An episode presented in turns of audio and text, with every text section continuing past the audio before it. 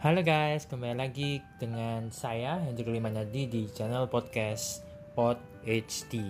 Nah, pada kesempatan kali ini uh, karena ada yang DM di Instagram aku ya untuk membahas tentang uh, suatu topik.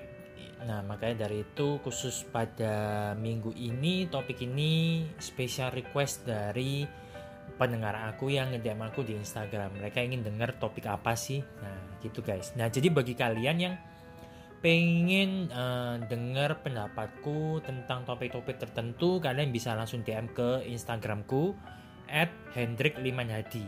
H E N D R I C K L I M A N H A D I Hendrik Limanhadi. Gitu guys. Jadi uh, setiap yang kalian topik-topik yang kalian request uh, aku pasti akan pilih-pilih uh, juga ya.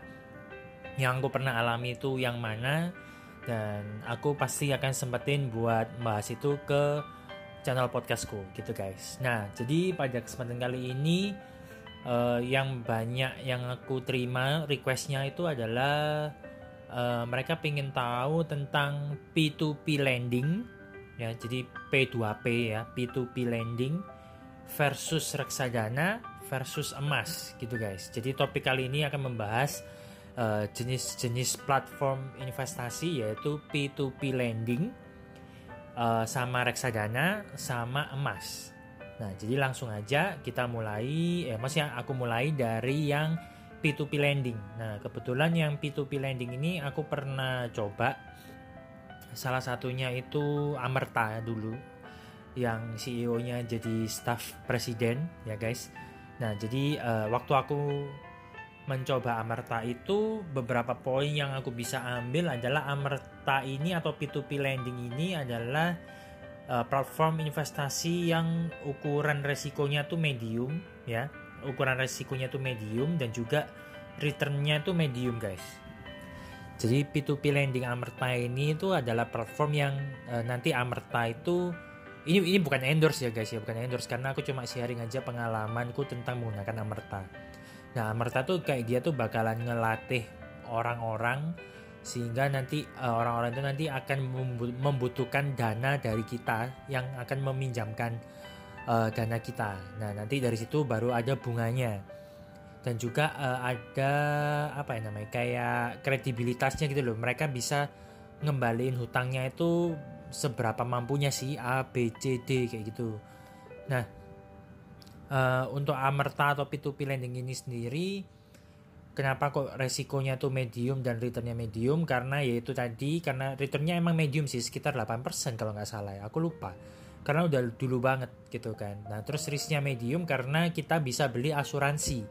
Asuransi kalau misalnya yang meminjam uang kita tuh gagal bayar itu kita bisa di apa namanya itu kayak diganti rugi tapi cuma sekitar 75% kalau nggak salah.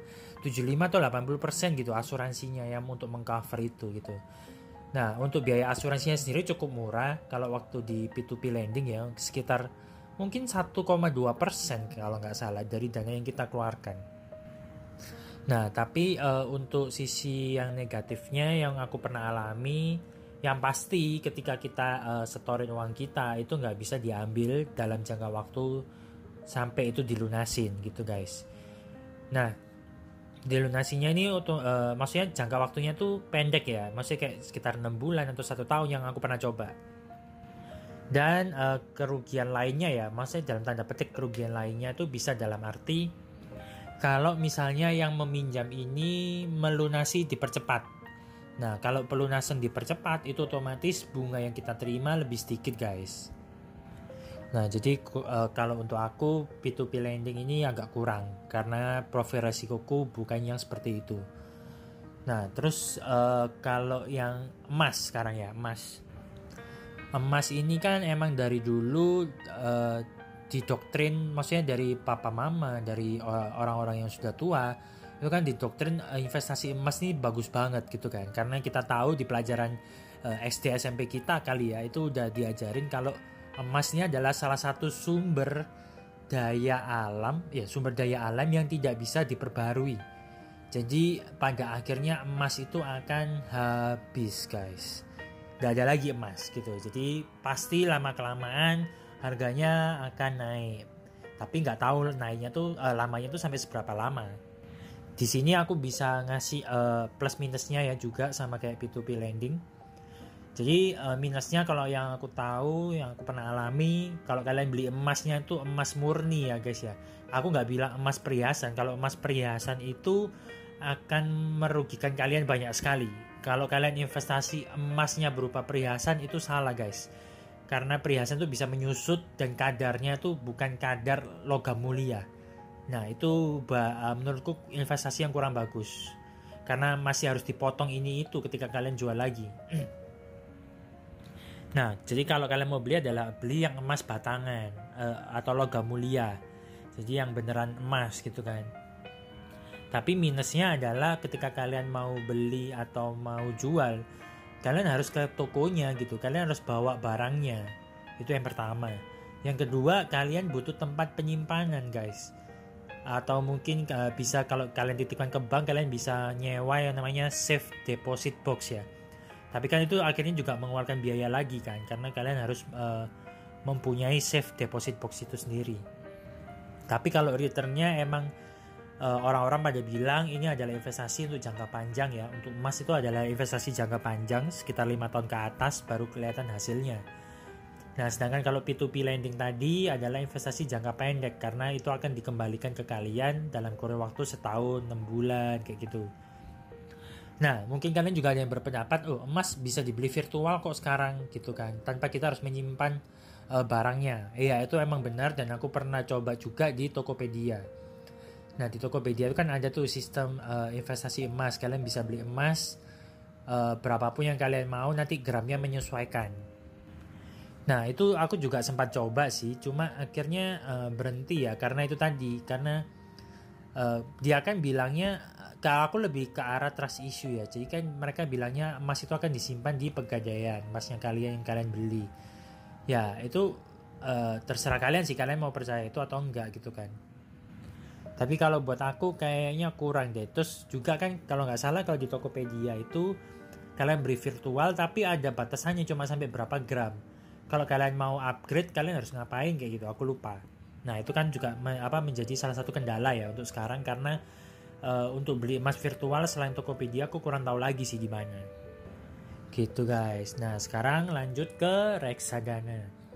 Nah untuk reksadana ini uh, plus minusnya ya plus minusnya adalah uh, yang pertama kita harus cari tahu dulu ya guys uh, manajemen investasi manajer investasi ini bagus atau enggak untuk reksadana ya kan? Supaya kita enggak kecolongan gitu kan. Siapa tahu uh, investasi reksadana bodong kayak seperti banyak berita akhir-akhir ini di Indonesia yaitu investasi reksadana itu bodong gitu guys. Nah Selain itu, uh, reksadana sendiri juga mempunyai banyak macam produk kan, antara yang dari resiko kecil, menengah sampai yang besar. Nah, kelebihannya adalah kita nggak usah memantau harga, semuanya kita tinggal terima jadi, gitu guys. Kita nggak perlu uh, nggak perlu beli, nggak perlu jual, nggak perlu save deposit box. Ya perlu beli sih, beli program reksadananya kan kalian menabung. Dan kalau kalian butuh uangnya ya kalian jual gitu kan. Nah, tapi kan kalian nggak perlu uh, safe deposit box itu tadi kan. Dan juga reksadana sendiri ini uh, jangka waktunya juga tergantung kita untuk memilih produk reksadana yang mana. Kalau misalnya reksadana saham ya otomatis uh, itu adalah jangka waktu yang panjang, sekitar lima tahun ke atas. Kalau reksadana yang lain itu menyesuaikan, ada yang jangka waktu pendek bisa, jangka waktu menengah juga bisa. Dan kelebihan lain lagi dari reksadana adalah modalnya guys. Modalnya itu cukup murah banget buat kalian untuk bisa memulai investasi di reksadana. Itu kalian perlu uh, hanya perlu 100 ribu aja guys untuk bisa memulai membuka account reksadana kalian. Nah tapi kalau emas, kalau emas kan kalau kalian beli uh, logam mulia batangannya ya bentuk fisiknya itu kan kalian harus belinya per gram ya misalnya. Sedangkan per gram aja udah ratusan ribu sekarang ya kan. Dan untuk P2P lending sendiri uh, dana yang yang apa yang orang-orang tuh pinjam itu biasanya minimal satu juta maksimal mungkin ya sekitar 3 juta 5 juta masih ada ya yang sepengetahuanku ya kalau ada yang lebih dari itu ya mohon maaf itu berarti aku belum tahu nah tapi untuk reksadana sendiri uh, modalnya tuh kecil banget guys cukup modal 100 ribu aja kalian udah bisa memulai investasi kecil kalian Nah, jadi itu adalah sedikit perbandingannya ya antara P2P lending, emas sama reksadana. Dan kembali lagi, uh, ini bukan menjadi patokan kalian, kalian harus investasi investasi di reksadana, di reksadana bukan. Tapi ini adalah untuk memberikan sudut pandang yang lainnya. Kalian harus tetap uh, meneliti profil resiko kalian. Kalian yang uh, mengambil resiko besar kayak aku, atau nggak mau ngambil resiko cari yang aman-aman aja misalnya kayak gitu kan. Atau ya ya yang menengah-menengah. Nah itu kalian harus bisa mengklasifikasikannya sendiri. Nah kalau aku aku kan uh, mengambil profil resiko aku prof, profil resikonya tuh yang besar. Jadi aku suka menanggung resiko. Makanya aku pilihnya reksadana guys. Reksadana saham atau reksadana pendapatan tetap. Minimal itu reksadana pendapatan tetap. Jadi buat kalian uh, cerdik-cerdiklah untuk memilih suatu produk yang kalian akan pilih. Itu sama kayak kalian pilih pacar lah ya anggapannya. Jadi kayak kalian pilih pacar kan pasti kalian pilih dengan baik kan? Maksudnya kalian harus teliti dulu ini yang mana yang bagus. Nah ini sama ketika kalian menentukan uh, produk investasi mana kalian harus teliti dulu ini bagus atau enggak gitu guys plus minusnya kayak gimana disesuaikan dengan karakter kita gitu Oke, jadi sampai di sini dulu pembahasan P2P lending versus reksadana versus emasnya. Jangan lupa bagi kalian yang uh, pengen request topik apa langsung aja DM ke Instagramku @hendrik5nadi. Oke, see you next episode. Bye bye.